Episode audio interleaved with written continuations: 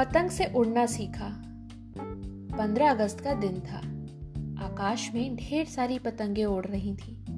एक पतंग उड़कर नीचे की ओर आ रही थी। चिड़िया पेड़ पर अपने घोंसले में बैठी थी। अपने बच्चों को उड़ना सिखा रही थी। चिड़िया के बच्चे उड़ने से डर रहे थे। एक बच्चा बोला, पतंग आ रही है, माँ। चिड़िया माँ ने कहा, डरो मत। उसकी डोर को कस कर मुँह से पकड़ लेना। सभी बच्चों ने डोर को मुँह से पकड़ लिया। सबको खूब मज़ा आया। उड़ते उड़ते मुँह से पतंग की डोर छूट गई। सभी बच्चे अपने पंख फड़फड़ाकर उड़ने लगे। उन्हें खूब मज़ा आया। अब उन्होंने उड़ना सीख लिया था।